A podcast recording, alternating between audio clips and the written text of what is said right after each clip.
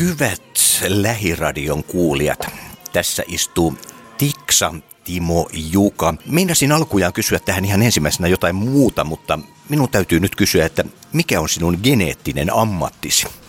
Niinkin helppoa kuin olla voi, eli kun Suomi-Englanti yhdistyy, niin ensin se tuli englanniksi, eli feeling dealer. Ja sen jälkeen sitten suomeksi melko nopeasti, eli tunteen välittäjä. Ja kun on kysymyksessä maapalloplaneetan eläin nimeltä ihminen, niin välitettäviä tunteita on tasa yksi kappaletta ja se on hyvä, eli englanniksi normal. Jos sinulle olisi vasta pari vuotiaana annettu nimi sen mukaan, että millainen sinusta on muodostunut ja noin, niin mitä luulet, että se olisi ollut? Toi on hyvä kysymys, erittäin hyvä. Hetken kelaa tuo aivokoti, ihana aivokoti, ihana tuota asiaa. Ja nyt se melkein sanoo, niin kyllä mun nimi olisi ollut onnellinen runkkari. Mitä muuten tarkoittaa Juka? Tarkoittaako se mitään? Se on tota, niin, g ollut suurimman osa elämästä. Eli silloin kun isä äiti tuli Karjalasta evakkoon, niin vaihtui kooks, eli Juga. Ja todennäköisesti se ei tarkoita mitään, kumpikaan. Eli meidän nimethän on usein sellaisia keksittyjä, mikä aiheuttaa pieniä hankaluuksia sitten näissä sosiaalisissa suhteissa. Miten se sosiaalinen elämä siellä Ruoveden suunnalla? No tuota, mahdottoman tyytyväinen iso poikalapsihan tässä on siellä ja tuota, kun näitä kaupunkeja kolus lähinnä Jyväskylä ja Helsinki, Helsinki pitkään, niin näiden kaupunkien laboratorio-ominaisuudet alkoi sitten sillä tavalla vaikuttaa negatiivisesti ja minkä takia muutti esimerkiksi ruovedelle on se, että varmaan vuoden verran kakkoslinjalla asuessa aamusin tai päivisin, kun heräsin, menin katsomaan, onko vastapäinen kerrostalo yhtään kaunistunut. Ja kun ei ollut, niin netti soi mahdollisuuden, että 15 minuuttia rajattiin pienet summa rahaa ja tarpeeksi kauas niin sanotusta kaupungeista niin löytyi ja sitten seuraavana päivänä käytiin kattoa ja seuraavalla viikolla oltiin jo siellä. Eli tuota, paratiisinomaiset olosuhteet ja sitten tämä mielen ikä on niin hyvässä numerottomassa tilassa, että tuota, nyt oli täydellinen aika lähteä sinne ja siellä, siellä on niin hassua, että siellä on edelleen osittain 70, 80, 90-luvun tunnelma, mitä ei täällä pysty saavuttamaan. Esimerkiksi äh, virkailija, työvoimatoimiston virkailija tulee ja hakee sut 15 kilometrin päästä ja palauttaa sut useita kertoja, koska sun auto on rikki, eikä ole moksiskaan, niin kyllä se on miellyttävää täytyy sanoa, että se on kyllä kaukana helsinkiläistä meiningistä. Eihän täällä Helsingissä, että se edes näe sitä virkailijaa.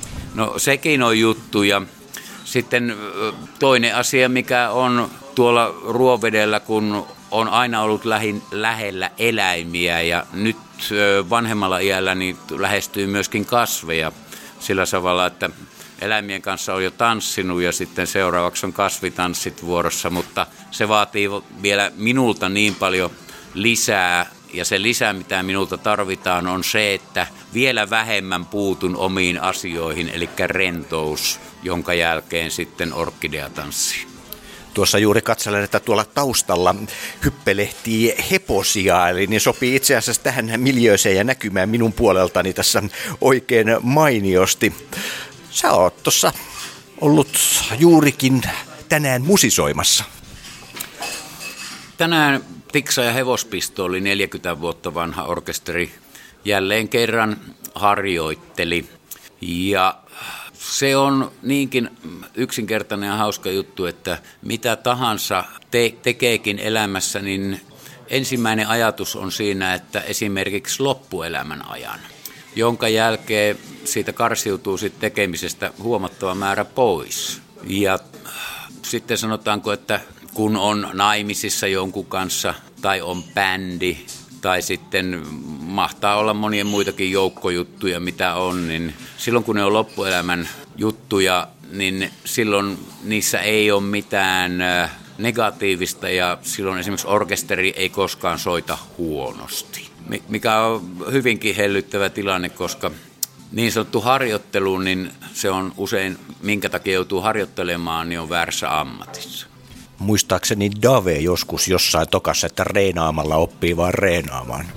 Niin, ja Orma sanoi, että voi kun unohtaa tuon Oulun kylän popjats-opisto. Juuri näin. Kyllähän sä oot monenlaista hommaa tehnyt, siis sä lastenkotiavustajanakin ollut.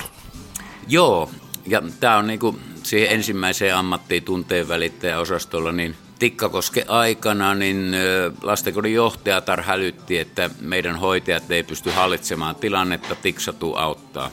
Sitten mä menin auttaa, koska tuota, näillä lastenkodin hoitajilla niistä yksi oli oikeassa ammatissa se johtajatar, mutta muut oli kouluttautuneet, koska niistä tuntui siltä, että olisi kiva olla lapsien kanssa. Mutta sitten tulee taas ongelma, että tota, jos et sä osaa olla itses kanssa, niin et sä pysty olemaan mitenkään kenenkään muun saatikka lapsien kanssa. Ja sitten tulee ristiriitoja ja sitten jos esimerkiksi yksi lapsi ei syönyt siellä, ei, ei sitten monta päivää oli syömättä, paneuduin asiaan, olinko 16 vuotta silloin muistaakseni, ja sitten tota, erään kerran kun mentiin syömään, niin pyysin sitä toista valvojaa, vanhempaa rouvaa, poistumaan siitä huoneesta, kun meillä, meillä nyt kaikki syö tässä. Ja sitten aloin matkimaan Jeesus-robottia, joka kuljettaa ruokaa suuhun ja näin vaan otettiin se yksi mukaan Jeesus-robotti ja hän tuota sitten jatkoi siinä syömisellä ja lastenkodin johtajatar sanoi, että jos se syö, niin lähtekää pois muut huoneesta. Tärkeämpi, että se syö. Ennen kuin me äh, tämä varsinainen juttu tässä aloitettiin, niin sä mainitsitkin, että ne, kuinka hyvä maailma olisi, jos kaikille löytyisi se oikea ammatti. Kyllä joo, ja se on geenipohjainen. Eli me tiedetään meidän geeneistä ja sitten vaikka me tiedettäisikin, niin vallalla on vääriä tulkintoja. Eli se tieto, tieto tota, niin on tunneperäistä ja sitä ei voi sillä tavalla sitä geeniä erikseen tutkia, mutta on olemassa planeetta, joka 1500 tyyppi pystyisi hoitamaan jotenkin tota hommaa. Eli ammatin valinnan ohjaaja koulussa, niin sillä pitäisi olla tarkempi kriteeri, että se saisi sen ammatti itselleen, niin että se tuota, esimerkiksi otettaisiin viisi vauvaa ja sen pitäisi niiden kaikkien vauvojen kanssa pitää pienet jutut ja jos se tulisi toimeen, niin sitten se pääsi ammatinvalintaohjaajaksi. Muuten ei. Nämä vanhat heimot, mitkä tuota, tuolla pienillä saarilla asuu, niin niillähän on omat tyypit, jotka katsoo lapsesta muutaman vuoden ajan, mikä sen nimi tulee olemaan ja mikä sen ammatti tulee olemaan. Eikä sen lapsen tarvitse sitten seitsemänvuotiaana mennä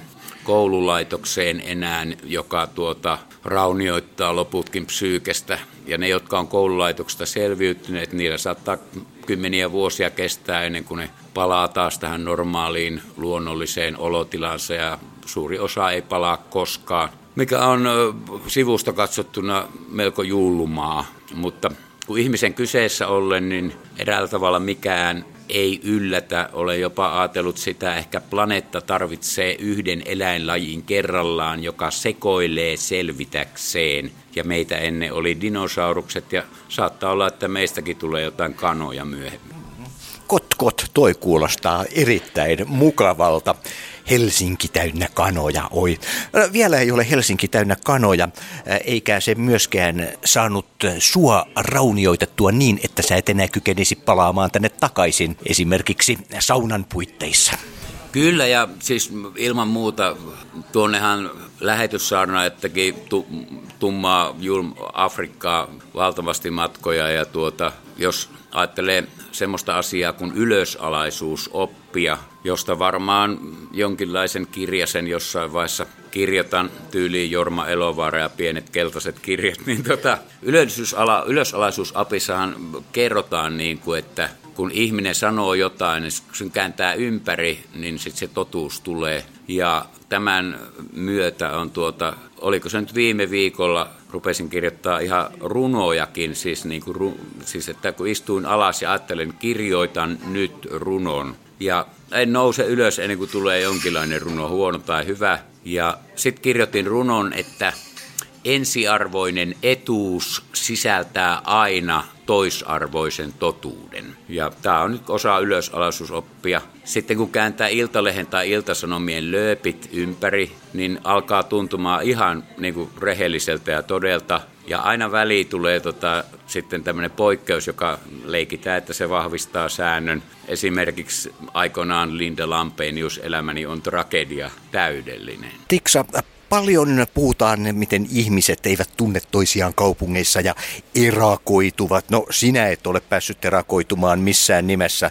Kadullakin tulee tuossa ohimennenä tuttuja morjestelemaan ja ihmettelevät, että vieläkin täällä ja joudut kertomaan, että tulin jo uudelleen. Ja mikä on se suurin ongelma loppujen lopuksi siihen, että ihmiset erakoituu? Kyllähän meillä ihmisiä on ympärillä. Kyllä, mutta tota, niin tarvitaan semmoista suhtautumista itseensä ja niin sanottua itsetuntoa sekä myöskin tämmöistä oman itsensä ja omien päätösten ää, hylkäämistä. Eli antaa tunteiden perusteella antaa tapahtua miltä tuntuu, koska tunteet ei valehtele ikinä ja niitä pitää seurata, niitä tunteita. Välillä joutuu venaamaan kymmenen vuottakin, mutta se kannattaa ja silloin saa tämän pienen hiekkalaatikon ja ne pienen määrän ystäviä ja sen universumin aikaiseksi, jonka jälkeen sitten on niin sanotusti sun oma hiekkalaatikko ja sitten on iso hiekkalaatikko, millä aina on sota ja nälänhätä ja just tämä ensiarvoinen etuus sisältää toisarvoisen totuuden, eli valehtelu. Nämä valeuutisethan ei ole mikään uusi juttu, ne on ollut niin kauan kuin ihmisiä on ollut, mutta nyt ne vaan pääsee leviämään, koska tämä tietokonemaailma on uusi juttu. Tai jos on ihminen kauhean malttamaton ja kiireinen, eikä se malta odottaa kymmenen vuotta, että asiat valkenee ja muokkautuu, niin eikö meillä todella ole mitään oikotietä onneen? Ää, ei voi mokailla sen kymmenen vuotta ja yrittää jotain muuta, kunnes kymmenen vuoden päästä tajuaa, että tässähän minulla oli hyvä olla ja tässähän minä olin onnellinen, mitä minä tuolla olin.